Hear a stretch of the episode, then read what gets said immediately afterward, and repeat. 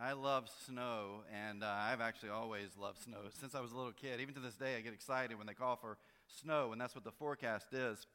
I remember when I was in fifth grade, uh, they were calling for this big snowstorm. Now, I grew up in North Carolina, and so a big snowstorm was six inches, all right? That would knock everything out for about three months. I mean, you were going to be home forever. Some of you understand because you've lived in North Carolina.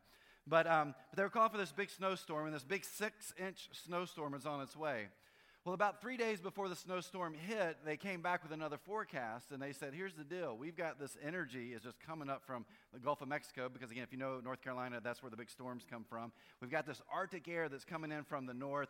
They're going to hit at the right moment right over North Carolina. We think there's going to be more snow. It's going to be more like 8 to 10 inches.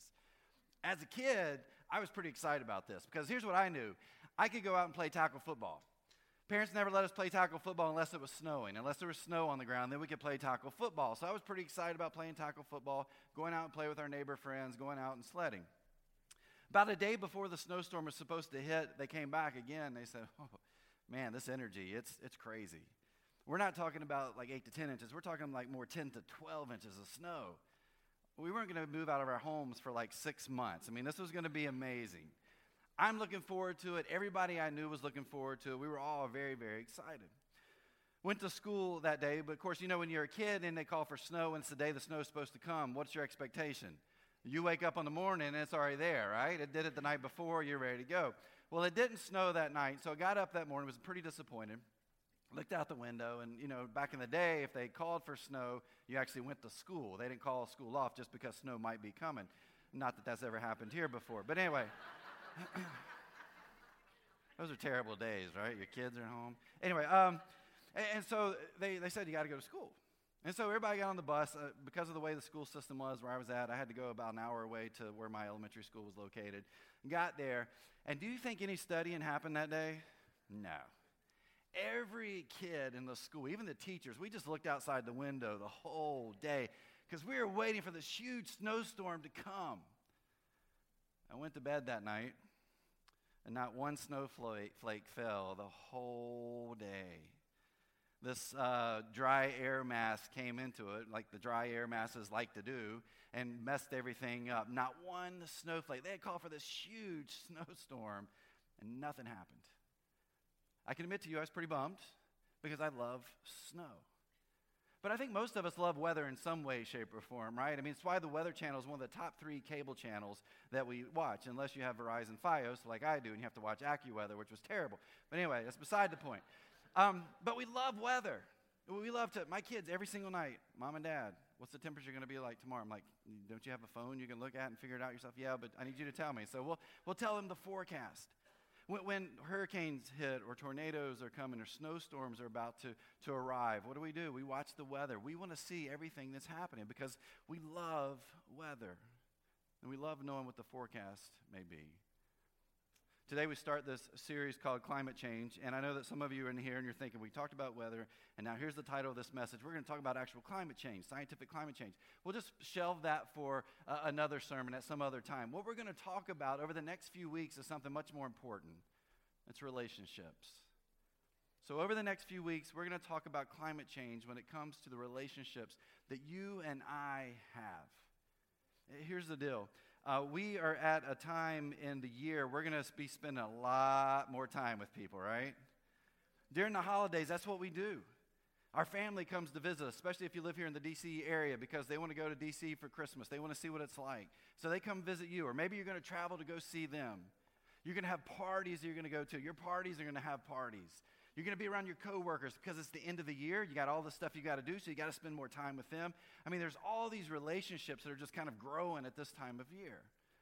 But then there's our normal relationships. The things we do day to day, our marriages, our friendships, our fiancés, the people that we are dating, our kids, our parents. See, our lives are all about relationships. And as it says here on the screen, climate is associated with every single relationship that you and I have. We don't always think about that. It's kind of like the video showed. There's a climate to every relationship that you and I have. And the climate of those relationships that determines the forecast. If we understand and know the climate of that relationship, then we know the forecast. We know the future of that relationship. Uh, let's talk about marriage for a moment. If um, you're watching a couple and you see that their relationship is icy and cold, I mean, you can predict the future, right? You know what the forecast is for that marriage, and it's probably not very good. But if you're looking at a couple and you're like, man, the, the, the climate there is hot and steamy, you're like, that's kind of gross. You know, mom and dad, you need to, you're 65. I know this, please stop. Too much. Get a room. Get out of my face. We can look at the climate of a marriage and know pretty quickly the forecast because the climate of that relationship determines the forecast. Not just marriage, it's at work, it's with our kids, it's with our parents, it's with our friends, again, the people we're dating. Every relationship that we have has a climate. And if we understand the climate of that relationship, then we can predict what the forecast will be, what the future will be for that particular relationship. Why do we talk about relationships? Well, it's because our relationships are the most important asset that you and I have. This isn't something I came up with. This actually comes from, from Jesus. If you look in Matthew chapter 22, starting with verse 36, we, we read these words. It says, Teacher, which is the greatest commandment in the law? And Jesus replied, Love the Lord your God with all your heart, and with all your soul, and with all your mind. Now, this is the first and greatest commandment. And the second is like it love your neighbor as yourself. All the law and the prophets hang on these two commandments. Jesus says, You want to know what relationships are all about? They're about everything. They're about everything. He says, All the laws that have been written, all the laws that you all have, all the, the things the prophets have said, everything is connected to two relationships the relationship that you have with God and the relationship that you have with people, which means our relationships are the most important asset that you and I have. Before we can talk about those relationships, though, and before we can understand the climate of those relationships, we have to have a starting point. And that starting point actually comes to us. The question is, what is your climate? Who are you? In the business world a while back, I don't know if uh, you guys are still doing these or not. They were doing uh, 360 assessments. Have you guys ever done a 360 assessment before? It's horrible, right? It's like terrible. Um, but it's good at the same time. Basically, what happens is the people that you work around assess you. It's not where it used to be where the boss said, okay, this is what I like about you and what I don't like about you. If they're having a bad day, you got a bad review. This was coming from everybody in your team. So everybody in your team is giving you feedback. And what are they doing? They're giving you positive feedback, right? These are the things you're doing good. You're great at this. You're a people person. You know, you, your Excel spreadsheets are also pretty and in, in order. It's great. But then they're also giving you negative feedback, too.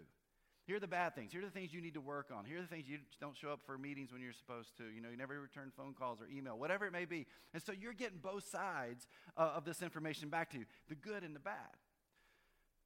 Here's the struggle that we have. We tend to look at all the good things. I've done these before in a ministry position for a couple of years. And what I would do is I would look at the positive things real quick, right? Okay, good, good, good. That looks great. And then I'd go right to the negative stuff. Ah, what is this? You don't know who wrote what, by the way. They don't have a name beside it. So you're looking like, I wonder which one of these people wrote that, because that's not very nice. Am I getting ready to get fired? That's another question you ask. Because you're looking at this stuff, because we're negative people, we tend to, we tend to be um, connected to and to move towards things that are negative. And so we'll look at those negative things and we'll start to, to get kind of mad and angry about it. What you will find if you've done those 360 assessments before is that they're really meant to be neutral. It's not trying to tell you what you're good at what you're bad at. It's trying to say, this is who you are. This is your climate in this workplace. Now, here's some things you could work better at or do better at. Here's some things you do really well at that are your strengths, but, but in reality, they're all neutral. Why do I bring up the 360 assessment? If you and I were to do a 360 assessment on ourselves, what would our climate be? If you were to be honest with yourself, what would your climate be? Because we're not very good at being self aware. We're great at looking at other people and saying, This is what I see in you. But when it comes to ourselves, we're kind of like, Yeah, I don't, I don't, I'm good. Things are nice. I'm making it. I, I, I do everything well, even though that may not be the case. If we were to do a 360 on ourselves, what would our climate be? And that's the question that we're going to work on through the next few moments together this morning because our climate determines our forecast. And that means if we know our climate, we're going to have a pretty good idea of the relationships that we have and what they're going to look like. Well, we're going to look at a story this morning out of Genesis, Genesis chapter 4. Uh, if you've got a Bible, you can turn there. If not, we put it up here on the screen. If you got your Journey Church app, you can open that up, follow along, or you can follow along in your program this morning and take notes. Genesis chapter 4, this is a, a story that um, we don't talk about a whole lot, but um, is very important in the big scheme of, of things. Genesis 4, starting with verse 1. It said, Adam made love to his wife Eve. Let's just stop there for a moment. That's a lot of information there, God. Every time I read that, I kind of think of like Barry White's in the background, like, oh yeah, just kind of singing. Because everybody knows Barry White's been around since the beginning of time. But um, Adam made love to his wife Eve, which meant they were normal. And she became pregnant and gave birth to Cain. She said, With the help of the Lord, I have brought forth a man. Later, she gave birth to his brother, Abel. When I read through those words, here's what I sense I sense excitement. That the Adam and Eve, they've been together, they've gotten pregnant, and now they've had this child. You can sense that excitement that Eve has about, here's my boy. This is, this is my kid. This is, this is Cain. And it makes sense, too, because if you have children, you know how exciting you are when that first kid is born. We have three kids. Our oldest is Savannah. She will be 16 in, in February. Don't worry, she's not going to drive till she's 18, so everybody's safe right now. Um, but, um, but I remember everything about the day she was born. I can remember what the weather was like. I can remember what the hospital was like. I can remember what the delivery room was like. I can remember everything that happened in the delivery room. I can remember the emotions that I felt, the emotions my wife felt. I can, this is going to sound really weird. I can even remember what the doctor was wearing the day she was born. I don't know why. I just remember everything about that day because it was so special. It was our first child. We have two younger kids too, Avery and Jake. I don't remember jack about those births. I am so serious. I don't remember a thing. I love those kids. I don't remember anything. The only thing I remember is when Avery was born, the epidural didn't work, and Kara, my wife, said some words I can't even repeat here in this place. She didn't really, well, sort of, maybe. I don't know. Don't, please don't. I tell you, got things up here. Don't go downstairs and tell her I say these things, okay? I always get the, hey, I heard you said this this morning. But anyway, when you have your first child, there's this excitement that's there. But notice what she does with the, what we see here the second one. Oh, he has, she has another kid, and his name's Abel. It's kind of like the throwaway kid, right? So we have Cain and Abel are born, and we kind of see this excitement for what's happened. These literally are the first kids. Look at the rest of verse 2. Now Abel kept flocks, and Cain worked the soil. In the course of time, Cain brought some of the fruits of the soil as an offering to the Lord. And Abel also brought an offering, fat portions from some of the firstborn of his flock. The Lord looked with favor on Abel and his offering, but on Cain and his offering, he did not look with favor. We have these two brothers they give two offerings. One, God says, Great, wonderful, beautiful. That was for Abel. But for Cain, he's like, Yeah, this doesn't quite make it. People ask the question, why didn't God accept Cain's offering of, of grain? And a lot of people, they say that it's because it was grain. Well, that's not necessarily, I don't think, the case here.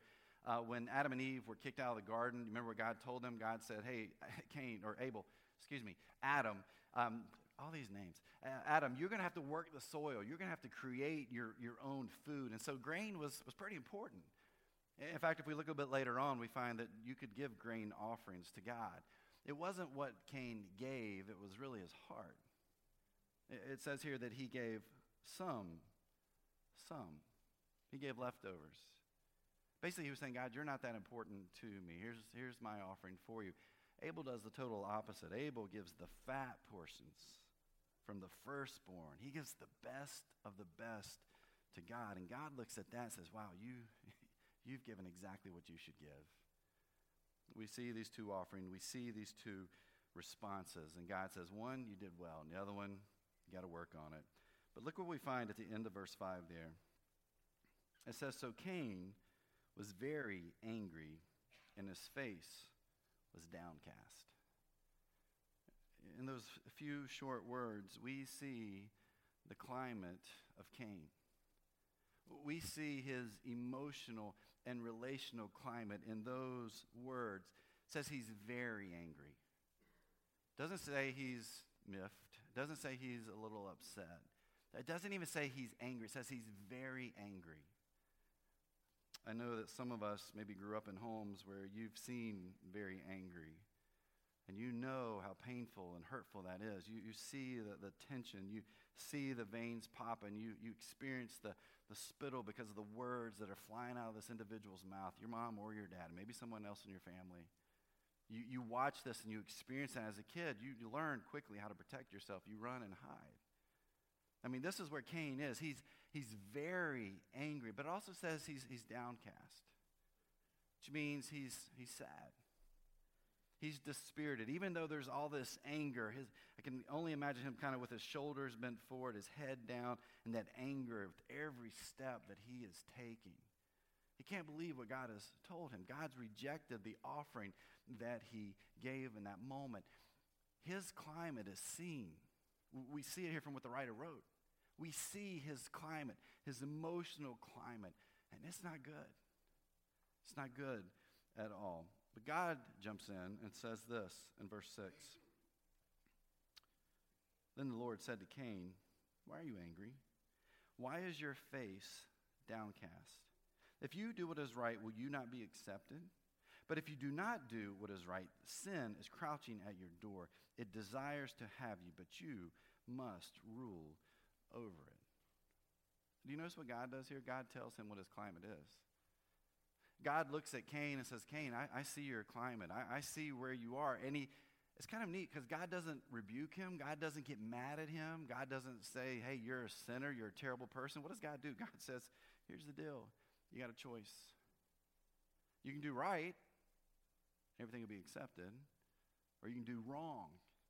You can make a bad choice here. If you do that, it's going to be destructive.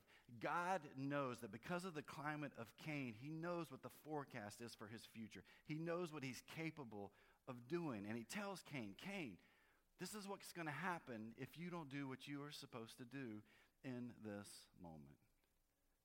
What does Cain do? Look at verse 8. It says, Now Cain said to his brother Abel, Let's go out into the field. How does Cain respond to God? God says, Hey, there's the choice you have. What choice are you going to make? And Cain says, Oh, thanks, God. I appreciate that. That, you know what? I really need to hear that. I'm going to work on that. Cain doesn't even acknowledge God, he ignores God. He kind of says, All right, I'm done. And he goes to his brother Abel and he says, Abel, let's go out. I want to show you some of the grain that I have been growing.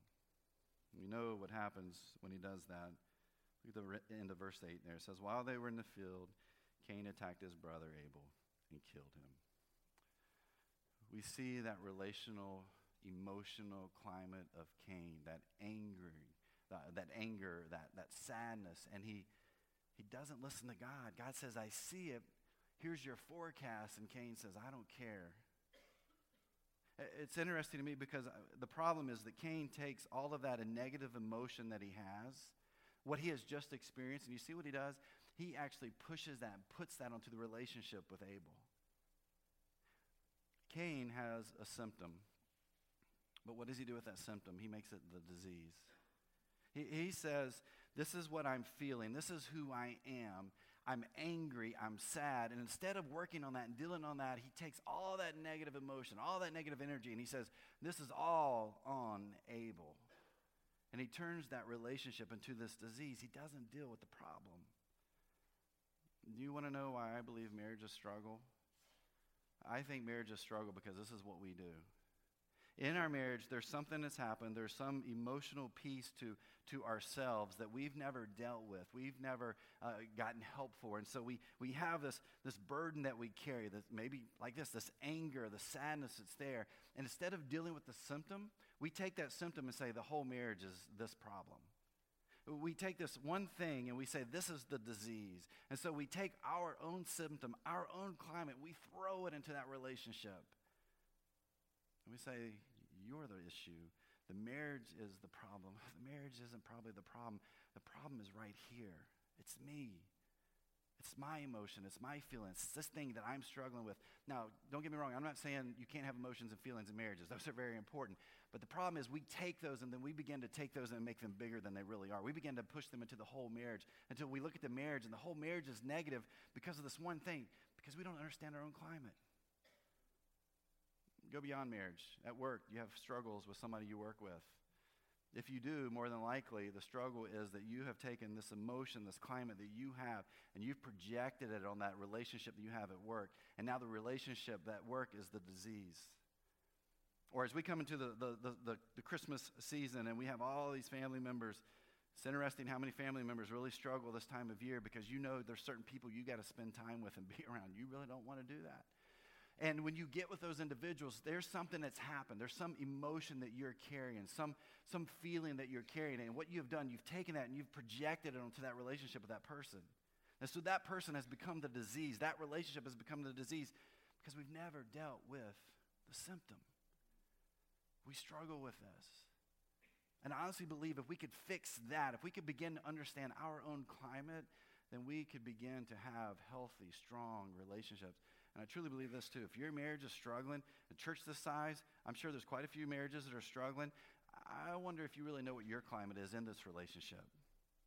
Are you taking this emotion and this feeling, and instead of dealing with the symptom, are you making the marriage the disease and not dealing with it the way that we should? We see that here with, with Cain and Abel. And because of that, because Cain does that, he attributes this emotion he has to Abel he does exactly what God said he was going to do.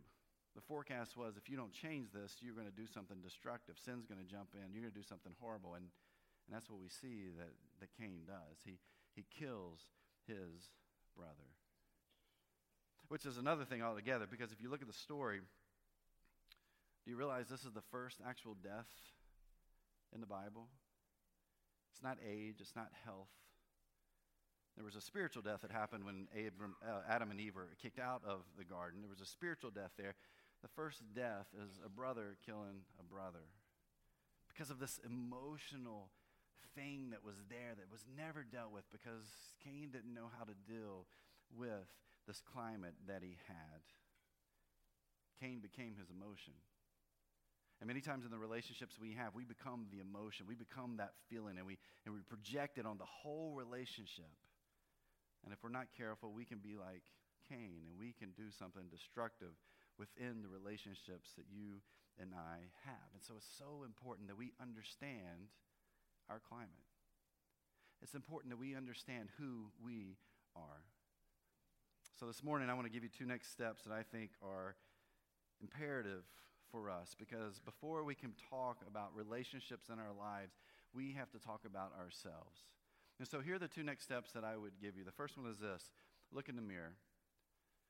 Look in the mirror. I don't, you can leave today and go in the bathroom in there and go look in the mirror. I don't know if there's 40 people looking in the mirror at themselves, that's totally fine, but just look in the mirror somewhere. Now, I don't want you to look at yourself and say, hey, you know, my hair looks good today, or, you know, I brushed my teeth, everything's fine. I'm not talking about that. I'm talking about looking into your eyes and into your souls.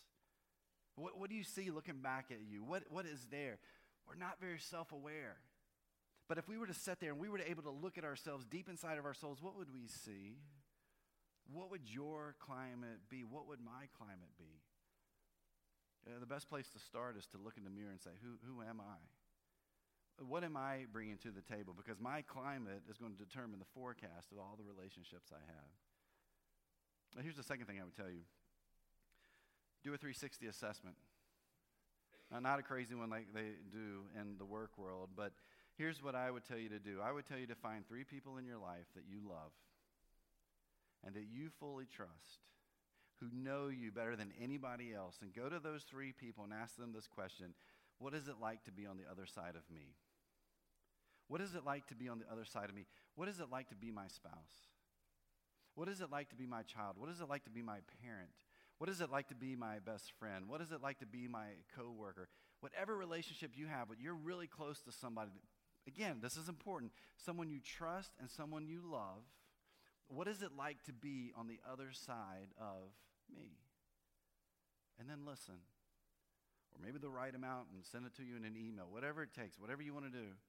Here's the three things you're going to find out. First, they're going to tell you things that are encouraging.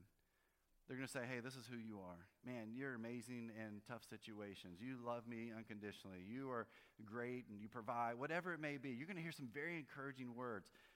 Take the time to read those and enjoy it. But then, secondly, you're going to hear some very surprising information too. They're going to tell you things that you didn't know about yourself. And the best thing to do when you get that information is to go back to them and say, wow, that, that surprised me. Can you give me some details? Tell me a little bit more. I don't quite understand what you're saying here. Can you tell me more about what you mean when you wrote this or when you said this? But then, third, and this is the hard part, you're going to get some negative information back too. You're going to hear some things that are really going to potentially may hurt you. But you're doing this so that you can understand your climate, so that then you can have the relationships that God has created us to have. So when you see that information that's negative, when you, when you read that information that, that makes you pause for a moment, here's what you have to do nothing. Just read it and listen. Soak it in. Don't try to figure out how am I going to get this person back for writing this down because you asked them, okay? You trust these people, and so you got to trust what they write back to you. Don't retaliate. Don't rebuke them. Don't try to prove that you're right and they're wrong. Again, that's hard for us to do. This information that you receive, like I said earlier, it's really neutral. But what it tells you is this is who I am. This is how people see me. This is what people perceive in me. And the reality is this is, this is who I really am. I may not see this, but they do. And, and our climate says a lot about us. And people see our climate. They understand our climate. Everywhere we go, it follows us. And so ask the people you trust, ask the people you love to give you feedback. Who am I? Now, when it comes to that information you get that may be negative, um, you may find that there are some things in your life that you didn't know were there and that you need help with. Uh, here's what I would suggest to you, and I will preach this till the day you guys either I die, retire, you guys tell me to leave. Um, counseling is something you have to do. Our family, our whole family, except for Jake, uh, our youngest, who's 10, he always wants to go to counseling. We're like, you're okay right now, buddy. You don't need to do it right now. But um, give, us a, give us a couple more years and we'll mess you up enough. But, um, but we've all been through counseling. We continue to go through counseling because we want to make sure that as a family, as a couple, that, that we're healthy. And having a third party jump in and give you feedback, to listen to what you have to say, to watch you, especially if you're married. If, you if your marriage is struggling right now and you're not willing to do counseling, then can I just be honest with you? Your marriage is over with. You have got to do what is right with your marriage. And here's what else I will say. If you're struggling in your marriage and your spouse says, I don't want to go and, and be, do counseling, I tell people, don't, don't push them. You go. You go. Look at your climate. Figure out who you are. The issue might not be them, it, it may be you. Let that individual work with you and spend time with you and give you thoughts and ideas and begin to pour into you. Man, you'd be surprised what can happen when you spend a little time just kind of letting it all out with someone who's a paid professional to do that. One of the things I love about the journey is we have this amazing relationship with Safe Harbor Counseling Services. I was talking to one of the guys here, Mitchell. Um, I think he told me the other day over 1,500 people had been through their services over the, I don't know how many years it's been, five, six, seven years. I mean, that's amazing to me. We want you to use them. We, they use our building. We don't get any money for them because we've said, hey, we want this to be a gift. Help people as much as you can. We have a unique relationship with them. If you're part of the journey, you get a discounted rate. If you're like, I need to do this, I need to go to counseling, but I can't afford it, you need to let us know. We'll figure out a way to get you in there, okay? It's that important. You can come talk to me. I am not a trained counselor. And there, I don't know how many pastors are out there says I'm a trained counselor, but they're not. Okay? they know we know Bible stuff, but I wasn't trained to be a counselor. Adam was, so you can go talk to Adam. If you want to talk to somebody, just go to work with Adam. Um, it's hard to, to, to know where to go, and so we want to get you in a place that you can get that support you need.